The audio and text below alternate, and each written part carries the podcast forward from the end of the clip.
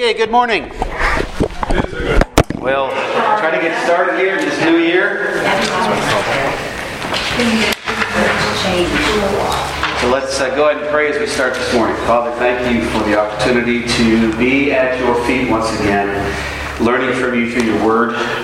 Father, we do desire to please you, and we thank you that you have given us your spirit and given us your word to guide us and to strengthen us and empower us. Would you do that this morning for the glory of Jesus? In whose name we pray.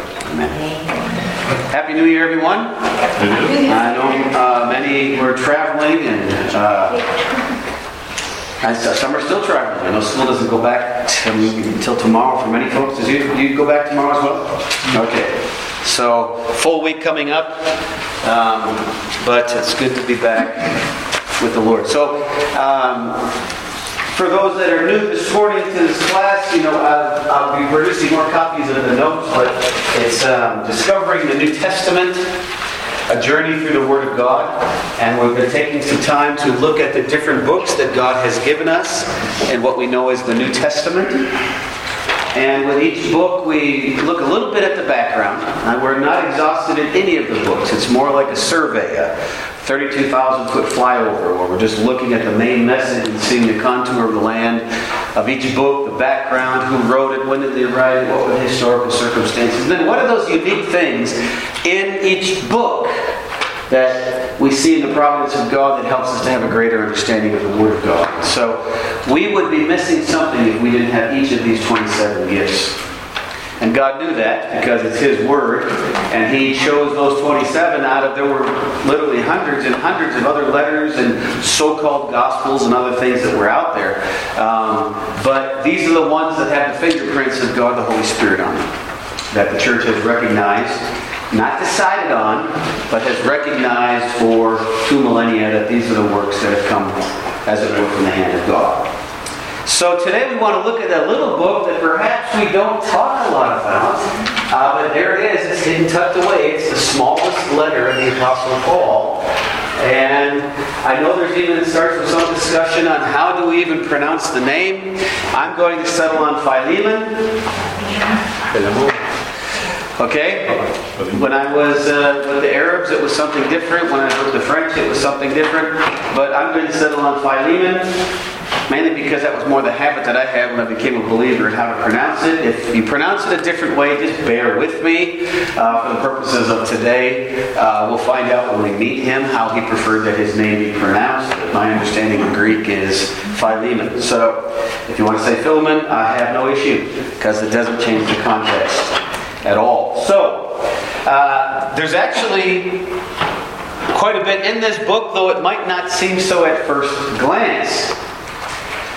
What's a little bit of the background? Well, we find Paul as he writes this letter in a Roman prison. And according to Acts 28, he was allowed to receive visitors while he was in prison. And there was a series of letters that he wrote about the same time that we call the prison epistles. For obvious reasons, those are the ones he wrote when he was in prison around the year 82, uh, AD 62. I'm going to get a different marker. And I've asked this before, but let's review. What are those four books that he wrote about this time? Ephesians. Ephesians. Philippians. Philippians. Galatians and Colossians. Colossians. Colossians. And Philemon which is why I've lumped it in in this category because in the organizing in our Bibles, it comes at the end after what we call the pastoral epistles of 1st and 2nd Timothy and Titus. And part of the reason for that was this how they organized it. They took all the letters of Paul and basically blended from longest to shortest, put them in an order, and Philemon is the shortest. But he in fact wrote it about the same time as he wrote these three, but with different content. So I want us to imagine Paul. Uh, he's under house arrest. According to Acts 28, he has to provide for his own needs, but he was allowed to receive visitors. He was in prison for a period of time. He's already served in prison for up to four years back in the Middle East, but is taking a journey now, a boat trip to Rome, where now he's going to be in prison for a period of time. And he has visitors coming and going, providing for his needs. Uh, visitors, I should say, coming and going. He provides for their needs. And then one day, uh, a runaway slave shows up asking for help and protection. Now, this was a major political danger to Paul because slavery was allowed under the Roman Empire. In fact, there was a whole system of levels of slavery.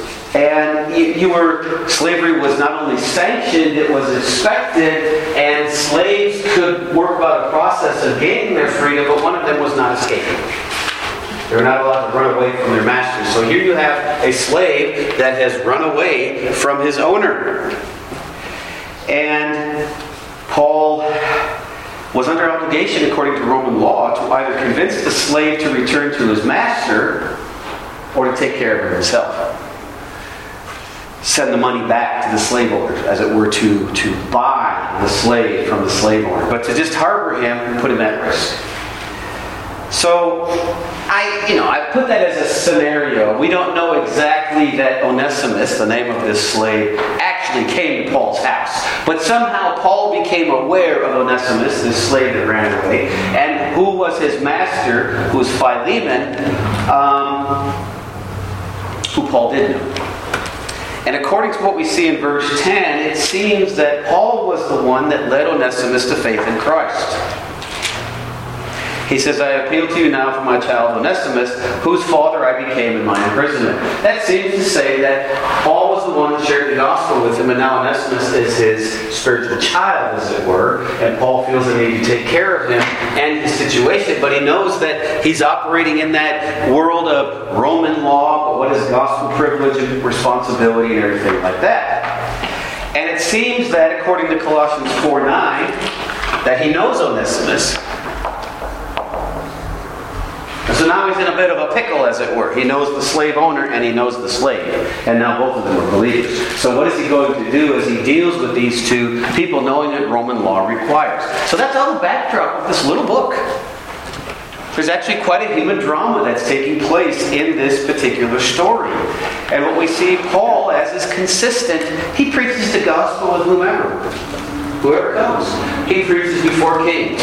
He preaches to the Jews. He preaches to the Gentiles. He preaches to the soldiers to whom he is chained as he's in prison. And he preaches to a runaway slave. We see Paul's desire that the gospel get out, and he's willing to preach it to anyone. Okay? So what does he do now? He's led this man to Christ, who's a runaway slave. He needs to make things right. Um, and we read between the lines and verse 2 of Philemon talks about a number of people that live in Philemon's house. So was this a man of means? Did he have a big house and he could have all these people living there? I don't know. But um, we, we can get, a believe, get an idea of some of the factors that are involved. We have believers now. Paul's a believer, Philemon's a believer, Onesimus is a believer. We don't know why Onesimus ran away. But if we look at verse 18, it's apparent, it seems that he stole some money from his slave owner. If he has wronged you at all, was there anything charged to my account? There seems to have been, in any case, by him leaving, he was robbing from the slave owner. But maybe he had some sticky fingers as he was way out the door trying to be a runaway slave. Okay?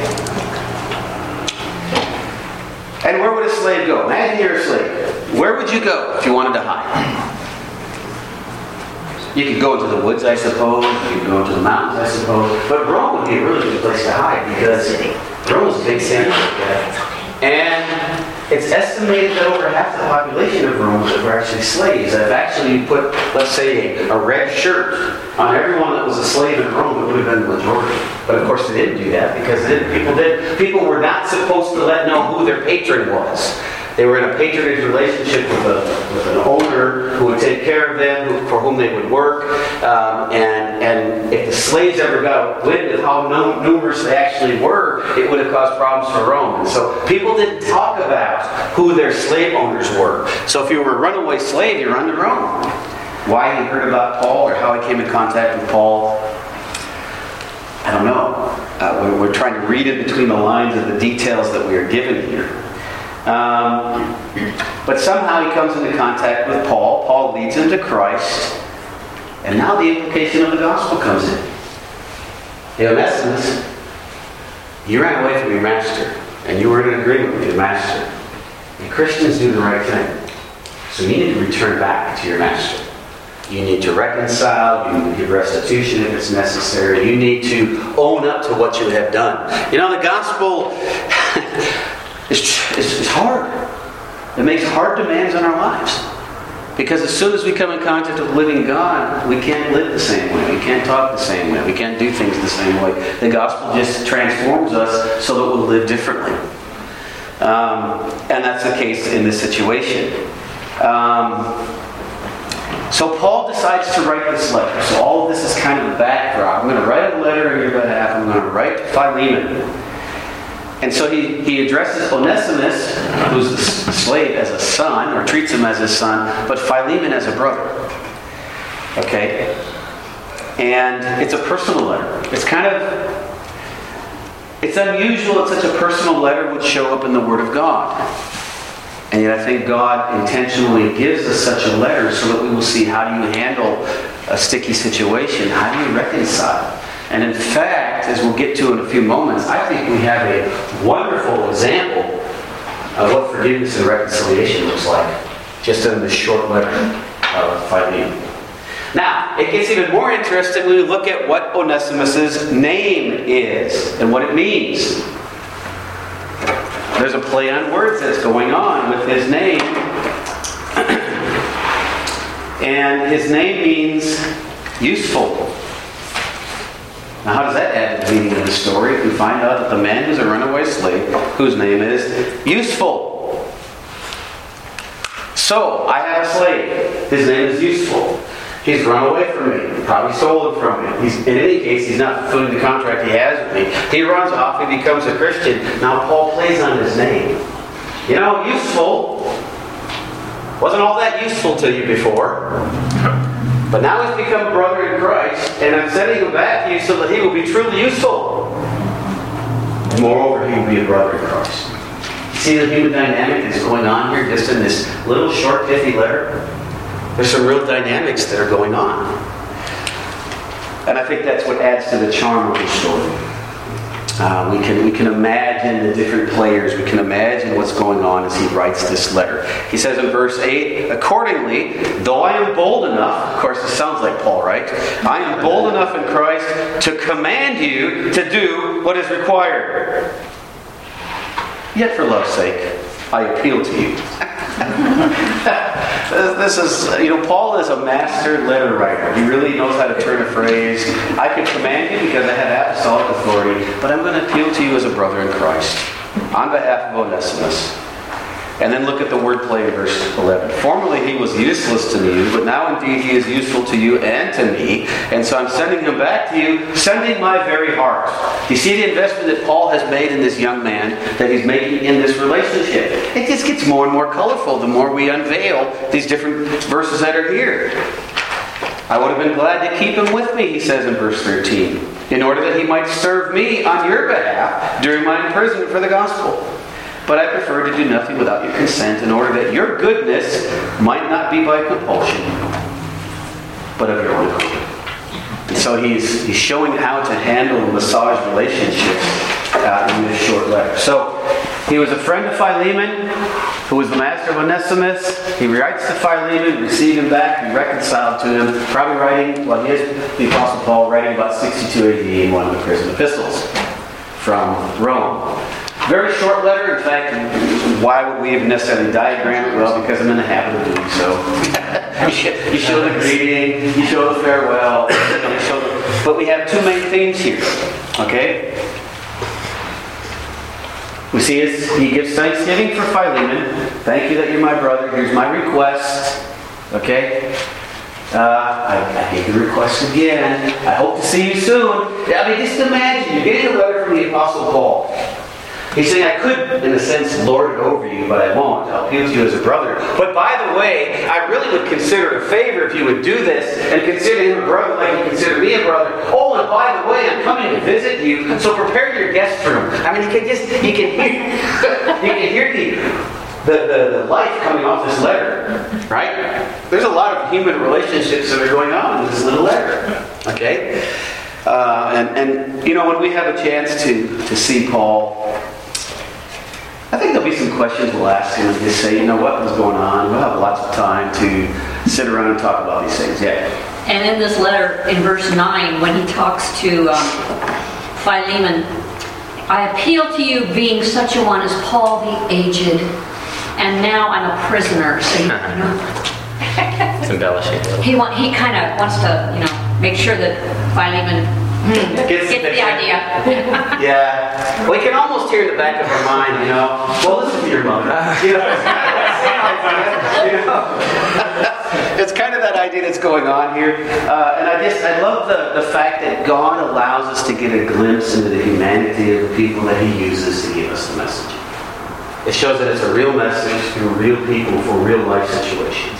And aren't we glad that God in the best sense of the word, condescends to relate to us where we're at. Okay?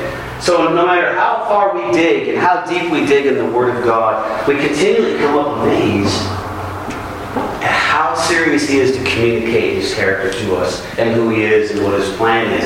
And that truly every word in this book is by intention and by design.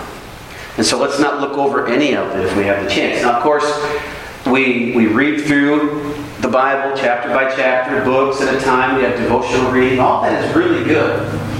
But we should never look down upon any passage of Scripture as somehow, ah, I'm just going to let that one go. There might be passages you gravitate towards. That's certainly okay. There are certain things that are more appropriate in certain contexts. But every word is there for a reason. Now, some of them going to be simple because God just wants to show that He relates to people. Some of them are going to be a little bit more profound. Um, I've had to grow my understanding of this because I really, there were certain things, you know, as a younger believer, I get through the first few chapters and books of the Bible, and then I get to Leviticus, and I get bogged down in some of the sacrifices and the details. And then I get to Chronicles, and name after name after name, and it's like, well, can, can we get to the point already? Well, that is the point. This is God's sword. Let him tell it. you know? and, and, and he wants to show us who he's working through. And, and so I'm giving you a heads up. We're starting next week. I forgot to mention that. I just realized that we're starting in the Gospel of Matthew next week. And what are we going to start with? Genealogy. So I'm getting you ready that you're going to hear a whole sermon on genealogy. Can you kind of make that a little more clear? You're starting there or here? In the worship service. Got it. Yeah, we're going to start preaching series going through the Gospel of Matthew. It's going to take us a good bit of time. Okay? But we're going to start with the genealogy. And you know, as I've been reading through it, it's like, wow, this is, there's so much here. And why is Matthew starting with this to get ready for the message? And you'll see it as we unfold. Anyway, back to Philemon. What are the two main themes? Well, the first one is personal forgiveness. Because Paul finds himself in between two Christian brothers and there's a dispute. And so he's finding himself needing to play, as it were, intermediary.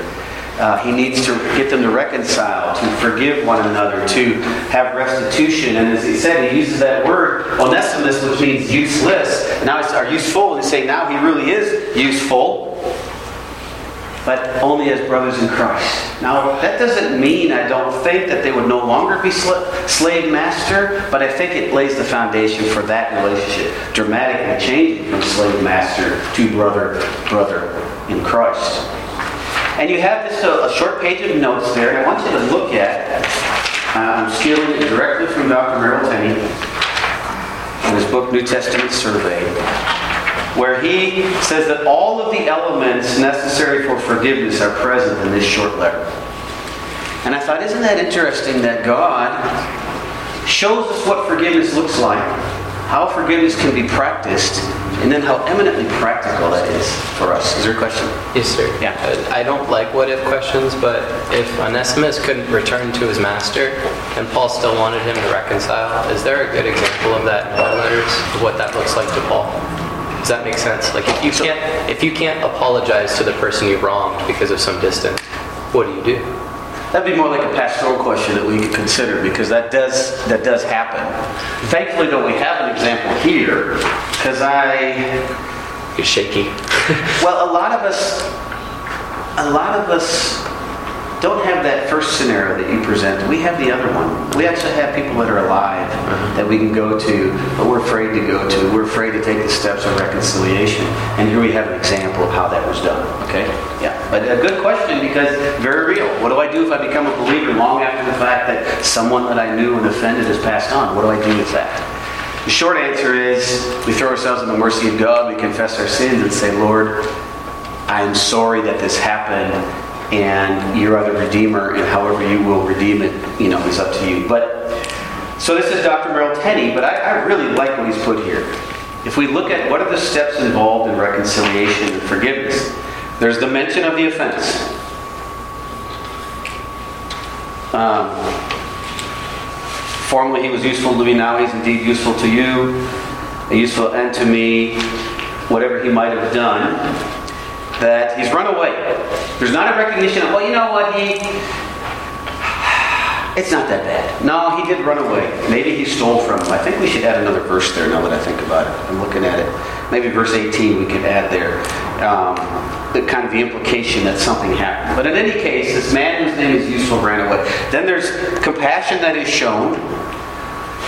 Paul wants both of these brothers in Christ to reconcile because Paul wrote in the letter to the Colossians about the same time. He says, I want to present everyone complete in Christ.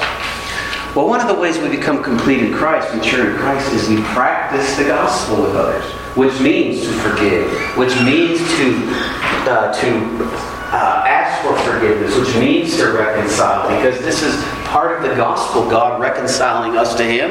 Well, the implication is that He's reconciling us as well with one another. Uh, there's substitution. I'm willing to pay the price to, to cover up what's going on. There's an appeal for restoration. I commend this to you because I think all of us need to grow. I need to grow in this area. I'm not always that quick to ask for forgiveness when I offend people. I don't say if because well, we know it's when for each of us. We do offend people. Um, and then our, our response is usually to try to justify, well, I didn't mean it, or, oh, you misunderstood, or it's like, no. Paul says, you ran away, you may have stole some money. This is the sin. What, is, what would the sin be that I've committed or that you committed against someone? Deal with the sin, address it, and then you now ask for the forgiveness and the reconciliation. Yes? Is there an implication that this possibly goes both direction, either that the master's behavior or his response also, Probably implied. also needs a little adjusting? Uh, well, I think Paul's appealing to that, isn't he? I mean, with, some, with, with the language that he uses by, I'm the old man, I'm the apostle, I'm your friend, I'm coming to stay with you, there's an appeal to him to recognize his part in it as well. It's implied, not as directly stated as it would be with what Onesimus has done. But you're right. It always has to be accept what is between us and God.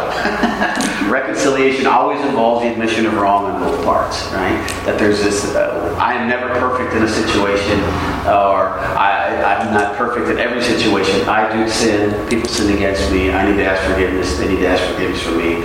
Uh, and that's just part of the human condition, right? Yeah. But God doesn't allow us, to my way of thinking, to say, I won't ask forgiveness until they do, or until they recognize their part in it.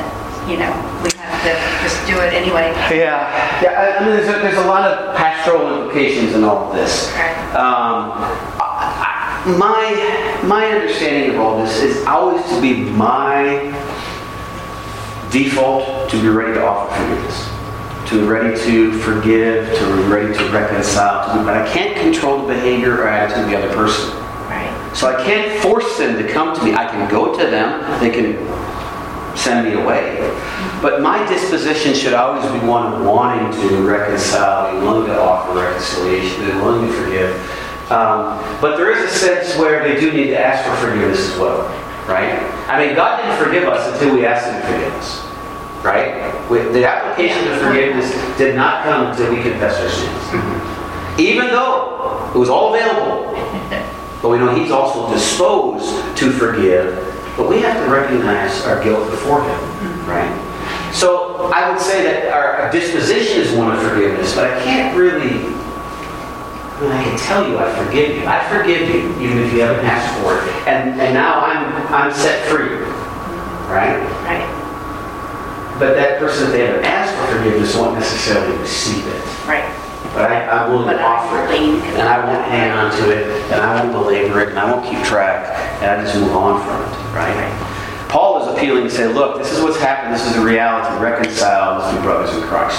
I find it's amazing that this little, little letter hmm. is full of just practical counsel for reconciling other people. Okay? I think it was another hand. Did I see another hand somewhere? No? The second thing is look how this break the gospel breaks down social barriers. We have an apostle, we have a slave owner, we have a slave, and the gospel brings them together at the cross. And they're all equal as brothers.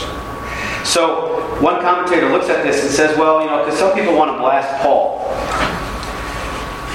And they say, well, Paul never really specifically said that slavery was bad. In fact, Paul uses the imagery of slavery to talk about himself. He's a slave of Christ. He's a bondservant. He belongs to his master. He never seems to really come out and address the slave trade that was going on in Rome.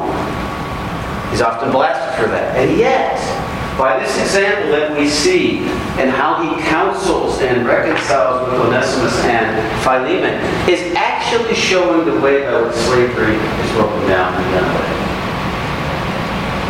He cuts at the root of it and actually is destroying the basis for it. Um, I, I think people in the 21st century, and it probably was true in the 18th century, and probably was true in the 14th century, they give themselves too much credit for how civilized or advanced or uh, sophisticated they are. I think it's really hard for us in the 21st century to look back across the centuries with our understanding of things and cast judgment on Paul and how he should have done it when he was clearly led by the Spirit of God in, in, a way that did bring about a positive result. I think we need to be at least careful, a hermeneutic humility, that maybe we don't know what they would have done or what would have been better or what we would do in that same circumstance. And by the way, the slavery that was practiced in Rome is not the same thing as chattel slavery that was practiced in the United States and Europe in the 1800s. It was very different. Slaves, oftentimes in the Roman Empire, actually educated children. They were actually given great responsibilities as they ran households, including keeping the books, including managing the affairs, raising the children. Very different than chattel slavery, which was, you know, buying and purchasing people like commodities. So we need to be careful about what we're judging and making sure we're using the proper standard for judging. And Paul does say, if you have a chance to gain your freedom, do it. But otherwise, follow the process of where you are when you were called. Now that, that's different than what we did as a culture where we did we faced something that was obviously wrong and addressed it and overcame. Yeah. But he, he was talking about slavery, he stepped into political discussion more, that would take his focus away from the gospel. Well, I suppose that would be an argument in his defense, right? And yet, Paul's not afraid to address things politically, but does it in a way that is always gospel focused. Okay? So, for example, when he writes to the city of Philippi, which was a Latin speaking city that was very committed to Rome, and says, Our citizenship is in heaven, he's making a political statement because they were very keen on their, their uh, political citizenship as citizens of Rome who speak Latin, who are obviously favored as opposed to all these Greek speakers all around them. And he addresses them and says, our citizenship is in heaven. He does the same thing when we say we have no Lord but Christ in a context where they wanted to declare Caesar as Lord. That's a political statement and a theological statement. So he didn't always avoid it. He just didn't get down into the political activism that sometimes we see today. Um, he did talk about using his rights as a Roman citizen at times, but then other times he didn't use his rights as a Roman citizen. And what was the guiding principle? Whatever promoted and advanced the gospel. So He was not a political activist, but he did not completely avoid politics either. Because in the first century, to say Jesus is Lord and not to pitch the incense on the altar to say that Caesar was Lord was a political offense. It was also blasphemy against God, but it was a political offense that could get you in prison. Okay? And so the wisdom that we need today is what does that look like for us today without having a direct parallel? Okay? Um, so, Paul, his salvation and his hope did not come through politics, but he lived in a very political world and knew how to navigate with wisdom the political realities that he was facing. Yeah, but a very good insight. Yes. People before me. But uh, we saw the indication of the gospel breaking down social barriers in Jordan because they lived much more in a world that had, if not slaves, servants that were very low in the world's eyes. And uh, in church, as master and servants sat, uh, sat together to worship, it impacted others and came in from a Muslim background. Yeah. Things that we never would have thought of, they saw and were shocked and amazed by the implication of the gospel. Yeah. And so to others in the world, this really speaks of the implications of the gospel that we don't think of. Yeah, to see a Filipino maid sitting next to her Jordanian owner was a great statement of the impact of the gospel. There's a question. It was just more of a comment. I think what you were alluding to is the difference between resistance and rebellion.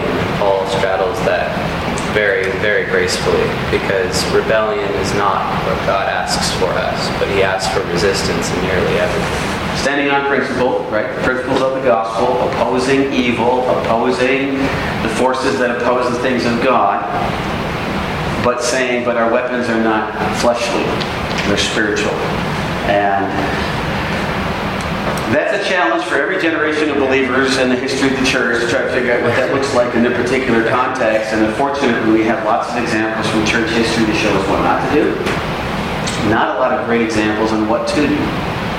Um, Abraham Kuyper, about 100 years ago in the, in the Netherlands, comes to mind as one who was an example of what to do, as a spokesman who proclaimed the gospel boldly and implemented Christian principles in his governance, and was recognized by the United Nations for his uh, wisdom and humanitarian, is one example. But again, that was a unique context. Um, I would say William Wilberforce and his movement for abolition is another righteous example to follow of one who stood against social injustice, but never, always at, um, at great risk to his own personal well-being and wealth, but always standing on the principle of the gospel and the dignity of fellow image bearers before God. So we do see some example that never took up arms to do it. Uh, we do see examples, and, and maybe we should study those examples a little more of what gospel resistance, in your words, looks like. And what does it look like today? What will like today? Let's imagine a scenario. I'm going to get way off topic, but since we brought it up. Let's say the Supreme Court in June comes out with a decision the way we would like to see it an affirmation of life and the tearing down of Roe versus Wade. Okay? That's what I'm praying for because I believe in the humanity and moral. Okay? Now, the governor of our state has already said that if Roe versus Wade is torn down, he will work to declare California a sanctuary city for abortion and will pay for women traveling from other states to come to California to have their abortions. Okay? A very clear frontal attack on the sanctity of life, and I would say the dignity of God. Okay? We may have an opportunity very soon of what gospel resistance looks like. Okay? Now I'm playing a bug in your ear because it's already a conversation that I've had. Talking with some people in town that would be in a position to declare it. I've said, why don't we petition the City Council of Oroville and ask Oroville to be declared a sanctuary city for the born and take a direct public stand against the tide of evil that could overwhelm California. To me, that would be an example of gospel resistance, peacefully promoting the welfare of women and their children, and doing it in a way that is honoring the gospel and image bearers of God. And yet will be seen as an overtly political event, right? Just throwing it out there, had that conversation. I'm not saying we're there yet. But I'm praying, first of all, that Gavin Newsom repents. Imagine if Gavin Newsom were to repent. A lot of this nonsense would go a different direction. Okay? But unless God the Holy Spirit does an amazing thing, that's not going to happen. And so we may be looking at what does it look like for Christ, the gospel, to break down social barriers as we, very much in the minority, seek to live out the gospel in a very hostile context. Okay? And we need to think through the implications of all of this in our own lives, um, of what we will do. We have to do with marriage already. Promoting a biblical view of marriage, period, end of paragraph nothing that the culture promotes. So in our churches, in our ceremonies, in our practices, we need to promote and teach and live out what is biblical marriage. And that's going to be our ultimate peaceful resistance. And I firmly believe that Christian families living out the gospel are going to be perhaps the greatest apologetic to the gospel over the next 50 years. Because I do believe ultimately, this is my hope, but I believe ultimately this whole LGBT thing will come to an end because it can't sustain its own weight because it's based on nothing. Right? There's no truth to it. And anything that's not based on truth can't be sustained. That's what history tells us. Okay? Another possibility there, gospel resistance. But our hope is never in a political process. It's always in the King of Kings and the Lord of Lords. King of Okay? Do what's right. But it's his time. Okay? All right. The second thing then is breaking down those social barriers. So now we, we've, we've looked at this little book, 20 some odd verses, talking about forgiveness, breaking down social, social barriers. How do I pick out the, the, the key verses? But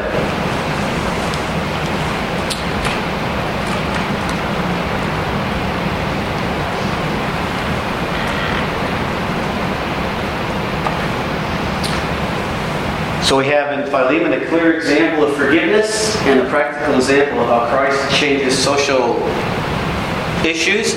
And I don't use the language of what is today called the social justice gospel. I don't use that language. Just about. There is just the gospel. There is the gospel. There is no defining term we add to it. Whether it's liberation, whether it's social, whether it's justice, whatever. It's the gospel. And the gospel is transforming individually and families with a reverberating effect throughout society. Okay? Um, it happens from the inside out. It can't be imposed from the outside in. Okay? The key verses then, whoops, would be here. I appeal to you for my child Onesimus, whose father I became in my imprisonment. Formerly he was useless to you, but now he is indeed useful to you and to me. What's in a name? Imagine having the name useful, but living uselessly, coming to Christ. Now you truly are useful in relationships and in uh, the kingdom work. And what an example of what the gospel does. It trans- actually transforms all of us, right? From that state of uselessness, without hope, without God, to usefulness in His kingdom service.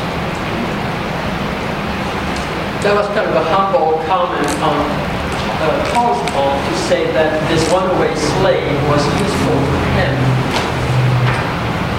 Okay. Just a thought. If he really is in, in, in, in house arrest in Rome where people have to bring him his meals, people have to bring him all of his uh, things that he needs to survive, this becomes potentially, at least it would seem, uh, a little parochial, a little self-interested. I think Paul's got a bigger picture in mind as he does that, uh, the implications of the gospel. Okay? Yes? Jumping off that, it almost seems like he's uh, he's trying to embarrass him a little bit by saying, "Well, he's useless to you, but he's useful to me. Do you think you're more important than me? You're important than him? Important than anybody?" Um, he's really just putting his thumb in it a little You bit. know, it's a little bit like reading a text message, right? Right. There's there's no. You can't hear little. you can't hear the tone. I, I don't know if Paul would have said it that way and that was his intention. And, and this has becomes part of the challenge of, of understanding the text. You know, was he being a little snarky? Or was he saying, here's the implications? He's getting, you know, uh, uh, my wife and I have this discussion, you know, how do you help people apply the scriptures? How exact do you need to get in a particular situation? You know, if you present a body of text, how particular or specific do you need to get so that they see the implications in their lives? Uh, is maybe he's just saying, look, this is really direct. You can no longer lord it over him because you are both now under the same Lord. You know, it could just be that. Um, maybe there's a redemptive aspect of it. He's saying, yeah, he, looks like he was useless, but look how useful he has become in Christ. Uh, yeah, it's a, it's a good conversation. I was thinking of the relationship between Paul and Jesus when he called him. Before, he was useful because God commanded the church to spread, and they stayed in one place, and they used the, the zealous anger of Paul to go in there and breathe fire and spread them out. So he was useful to God, That's a good point. but he wasn't useful to God until he called him, More useful. and we, and then now he's being used to Only hindsight gives us that in- uh, right insight because, like, oh, we can see where God was using Paul even before Paul was aware of God being at work in his life, and eventually, Paul- as God called him. But So it's like love others the way Christ has loved you. okay, So Paul's saying love as Christ loved me. okay, yep. Other thoughts? Um, the example of a slave would be Joseph, who had many responsibilities and lived a good life really under uh, his master until he got in prison. But he, you know, took care of the whole estate, as I imagine some did in the Roman days. Yeah. He did have some difficulties keeping his mouth shut, though. That's why he got in trouble. Um, before he, you know, when he was growing up here. right, right, as a kid. Yeah. As a kid. Um, you know, and again, I I look at this example and I, I, we don't know. And so we, we don't want to go too far afield because we don't know what happened. They don't necessarily go back to Philemon. Were they in fact reconciled? Uh, we- we're not given the final word. I would guess yes, simply because uh, I'm thinking if, if I'm Philemon and I get this letter from Paul, because it was a personal letter from Paul, and the fact that it is in our New Testaments now implies that that letter was not lost. That's an implication. I get it. But somehow it implies that there was reconciliation. We'll find out one day for sure. But certainly for us, we can take the principles and say it speaks to us today. But I'm trying to imagine, you know, Onesimus, he was a slave. Let's say he did go back in a slave situation.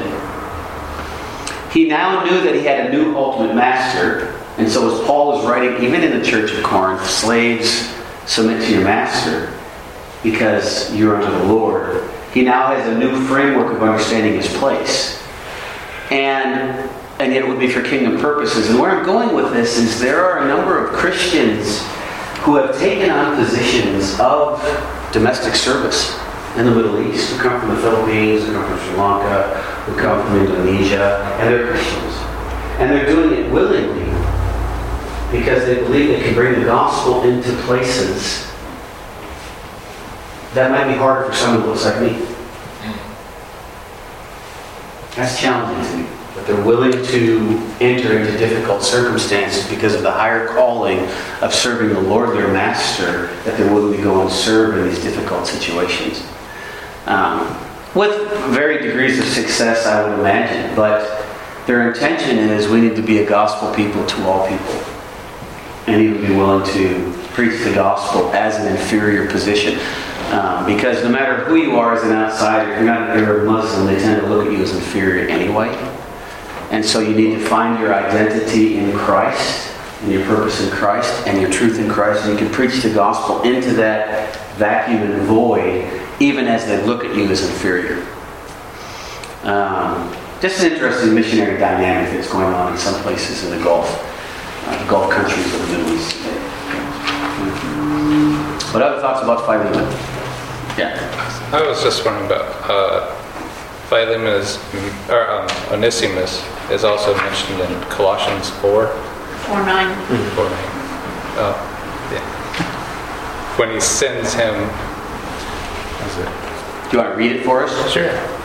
Uh, Tychicus will tell you all about my activities. He is a beloved brother and faithful minister and fellow servant in the Lord. I have sent him to you for this very purpose, that you may know how we are and that he may encourage your hearts. And with him, Onesimus, our fellow, our faithful and beloved brother, who is one of you. They will tell you of everything that has taken place here. So Onesimus, it seems that the, according to that, what is becoming a messenger now for Paul, right? Yeah. Okay. Was this on his way back to? I don't know. That's a good question. Maybe you've just helped us discover the answer there. Um, yeah. Certainly, there was more to the interaction than what we have on this one page, right? Going on behind the scenes. Yeah. If he said he was one of you, doesn't that mean that he's been at Colossae, the church there? Interesting. Yeah. Um, it might depend on which of these came first and how much time left. Is that a hand? I just have two thoughts on one is the fact that maybe this is a different Onesimus. Maybe a whole different person.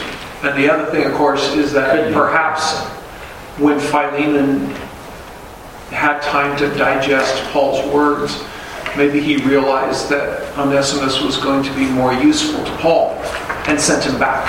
Oh. Huh? That's a good thought. I don't know.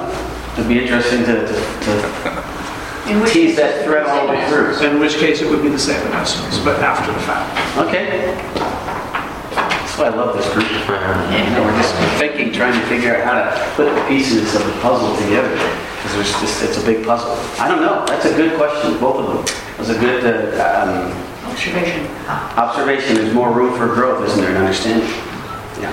Another thing that I was kind of thinking about what he was describing with um, Paul breathing fire, spreading out the Christians, but inadvertently doing good. I've been doing reading a lot about Byzantium, and I kind of thought the same thing. I thought heartbroken as I'm reading it, but just now hearing what he's saying, it's like, well, they they broke apart the kingdom so they could feed everybody. They broke the bread of the kingdom and spread it across, kind of like like Christianity and like the fall of Constantinople is a very difficult thing for me to understand. But I think what's helping me is exactly what he described, which is that when you raze the house, the people build huts. And then eventually you have nine houses instead of one. And it's interesting. I haven't given much thought to the second part of what he said there. This the first part, however. uh, in Acts 1, Bit contentious. God had said, and Jesus said, You're going to be my witnesses here, here, here, and here. Yeah. And they stayed in the first place. Exactly, yeah. And finally just said, "Oh, let- Okay, he I'm going to get you out there Yeah. one way or the other. That persecution, and then what and they went out, and they were preaching wherever they went, and it did get to Judea and Samaria, and eventually to. Uh, but that's only because we have the inspired word that gives us an interpretation of history there. When we go outside the Bible and other history, we have to be a little more cautious because God hasn't necessarily told us what He did in that situation. Um, and we, we surmise, but maybe don't dogmatize. And make plans, God laughs. Well, that's a that's a different principle to apply. I think. So, anyway, any other last thoughts? I mean, we can close early, right? No supposed to go home early. if we finish Philemon, I'm not quite ready to jump into the next book yet. So, um, any last thoughts? Jim, pearls of wisdom here at the beginning of 2022. Was there anything to do with pride in the reconciliation? Are we talking in general, or are we talking in a specific situation? No, just in general, yeah. Anything involving pride. Why can't we reconcile? Okay, and I think you're answering your own question, right? What is it that keeps us oftentimes back from reconciling? And another one is, is going into things with the idea that, yes, maybe I am at fault. It really helps with the greasing, uh, Yes, and I think the Lord in His kindness leaves us examples, doesn't he? That's why we celebrate the Lord's table. That's why we have baptism, because it's a reminder of our need.